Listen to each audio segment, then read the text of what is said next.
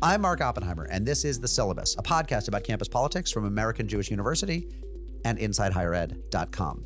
You know those people who, before every presidential election, say, if this person's elected, I'm moving, I'm leaving the country?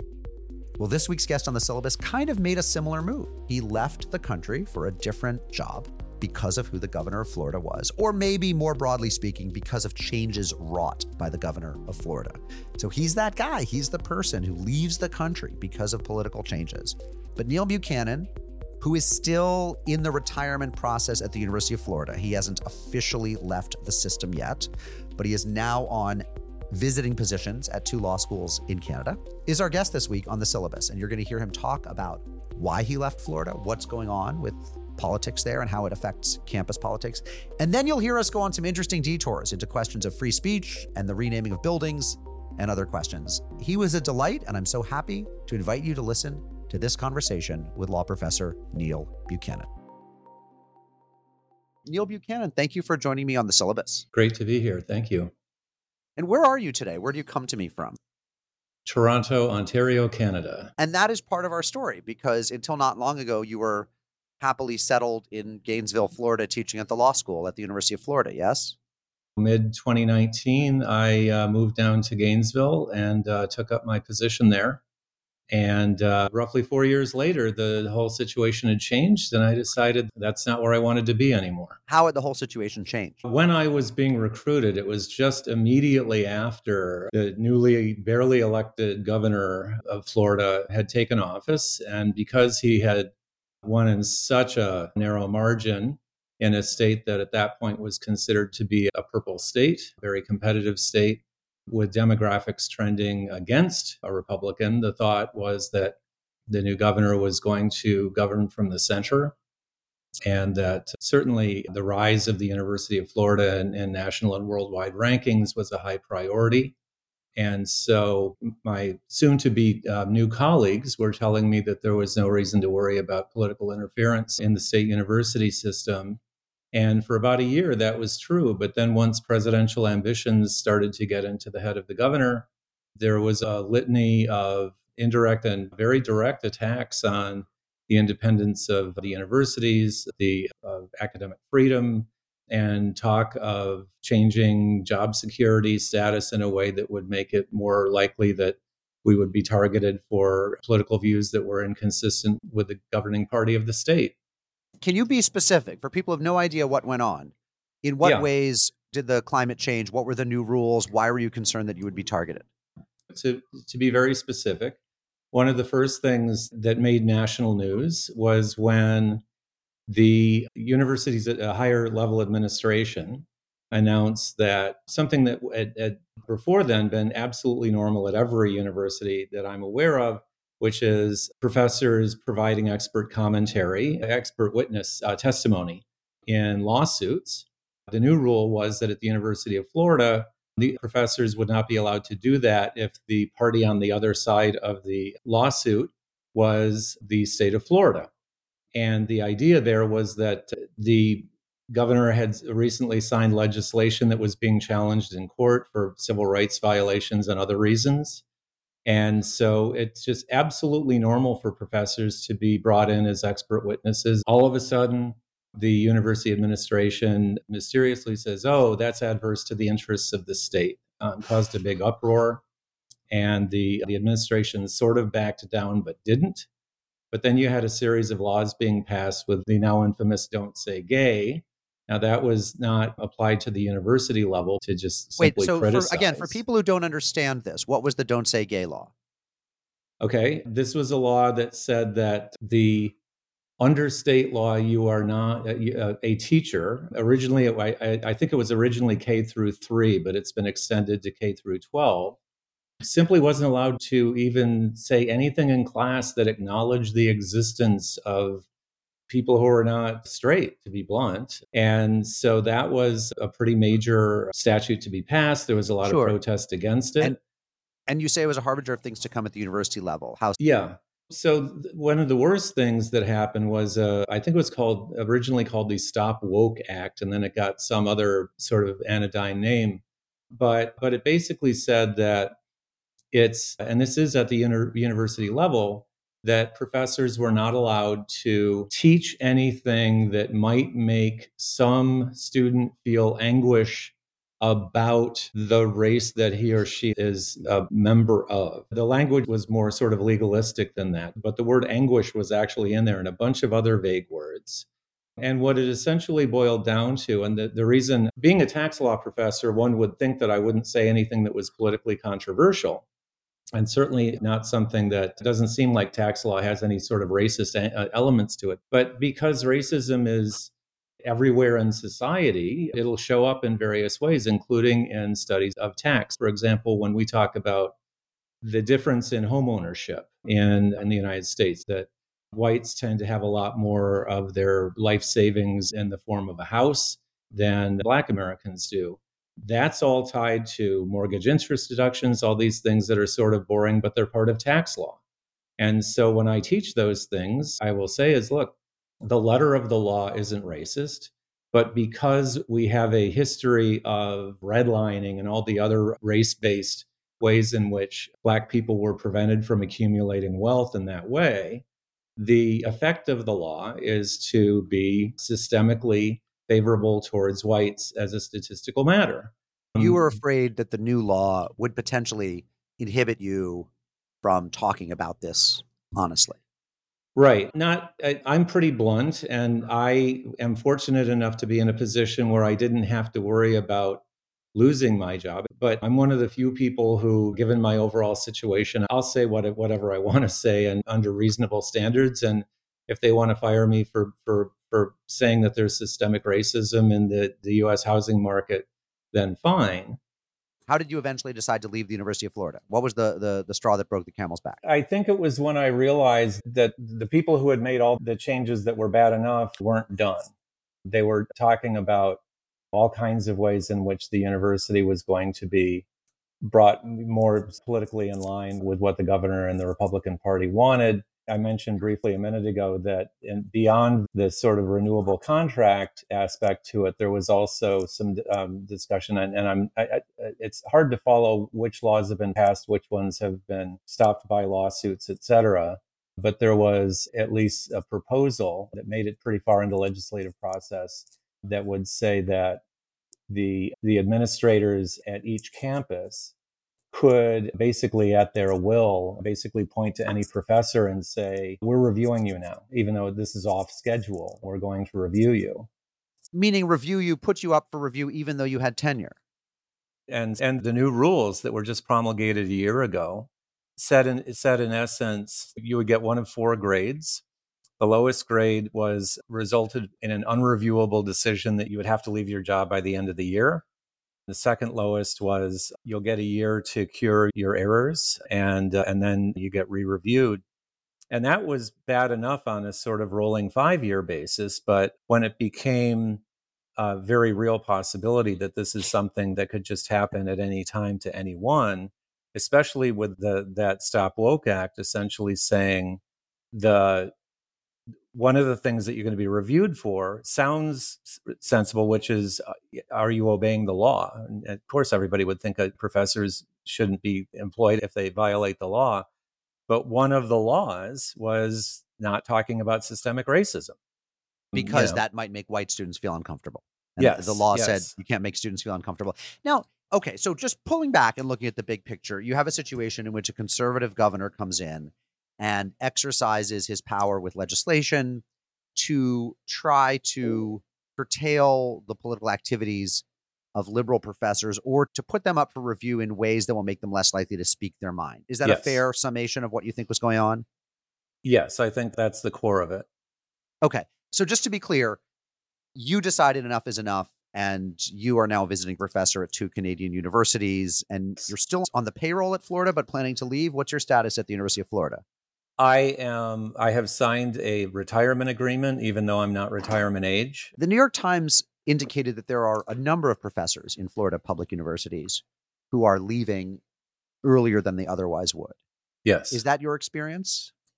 Yes, absolutely. It is. The numbers aren't as big at the quitting level as at the recruiting level, but I have definitely had conversations with people who we at uh, University of Florida would have wanted to recruit who, as they heard things over the last several years, said, Yeah, don't even consider me anymore.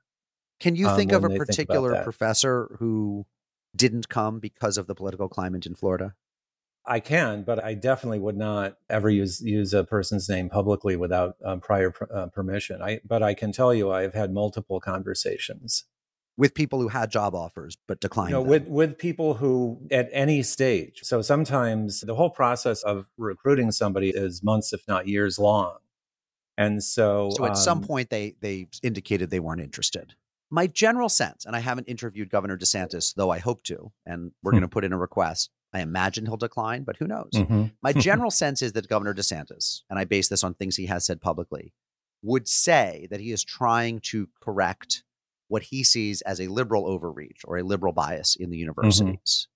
Do Mhm. you think there is a liberal overreach or liberal bias on faculties? No, I don't. I, I know that there are surveys that say that they get like your party affiliation for universities and that they tend to skew Democrat over Republican. But interestingly, those that continues to be true even in what you might think of as the non-political fields, the, the math departments, the physics departments, things like that, or even business schools, where you would think there would be a sort of more Republican friendliness to the sort of basic ideological approach.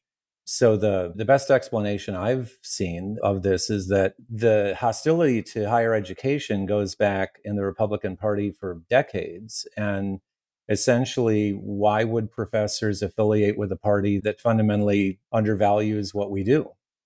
So let's pause it for a moment, and I think there is overwhelming evidence of this that that academic faculties, by and large, are overwhelmingly liberal leaning, or at least Democratic Party leaning. And also, if you look at donor dollars, if you look at what political candidates faculty give money to, Mm-hmm. at many universities, donations by faculty to Democrats outnumber donations to Republicans by nine to one, 10 to one, 15 to one, 20 to one. It's not even close. Sure. And your contention is that this has to do with a resistance to the Republicans' traditional position on higher ed. I offered one explanation and you're saying that's my entire explanation. So the answer is no. Oh, um, okay. to that. And I, I started with that because I think that's a fundamental misunderstanding is that it, it's it's relatively common to to point to sociology departments or English literature departments or something like that and say, look at all the all, all those academic lefties. But the point is that people without a, a uh, an academic portfolio that has a any kind of obvious political slant to it, it's reached the point where more generally speaking, being college educated, much less higher education educated, skews Democrat. That's true, but I think that university faculties are even are way more likely to skew liberal than say the guild of oncologists or accountants. I don't have I don't have the evidence at my fingertips. I'm just going Mhm. on being out of college for 30 years and having worked in various environments and having friends in various fields. And you can tell me if Mhm. your experience is different. But I've never been in a guild or in a workplace that is as as sort of homogeneously li- left liberal as higher ed. And I wonder, and again, I'm just tying this all back to Florida, right? Like, it- Mhm. it- I take what, let's posit for a moment that everything you've said about DeSantis's laws and his intentions is true. And by the way, as a free speech dude, I am deeply concerned by the things you describe. I, I think Mhm. we're on the same page with them.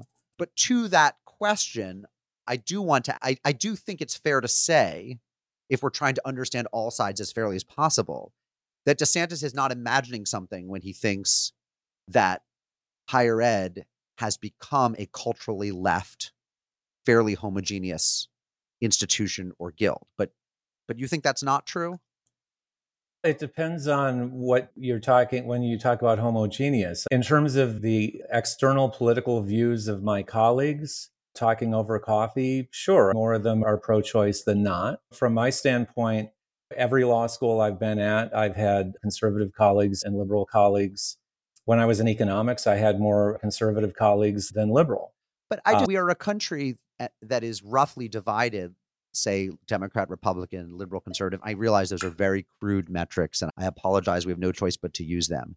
But the country's roughly evenly divided, and the odds that a professor you get in any, and I'll take your point, in any of these departments, economics as well as comparative literature or law, your odds of getting a conservative or Republican professor in, for a given class would be between zero and five percent, depending well, on department. Well, it's not that low in, in any department that I've ever been in or in any law school that I've ever been in. Let's call it 20%. Should yeah. we have any reason to be concerned if academia looks so dissimilar to America in terms of its political orientation? Is there any reason for concern at all? It, you would have to ask if it's showing up in the classroom, and I don't think it does. You'd have to ask if it's happening because we're looking for the wrong thing when we hire people. There, especially being in economics because of interest in finance, but people who might become PhDs in economics can go off and be masters of the universe. And in law, there are a lot of people who have conservative leanings who can go off and be a hiring partner in a big law firm in a major city and make millions. And there are people like me, I'm not by any means poor. I, I, appreciate the standard of living that I've gotten.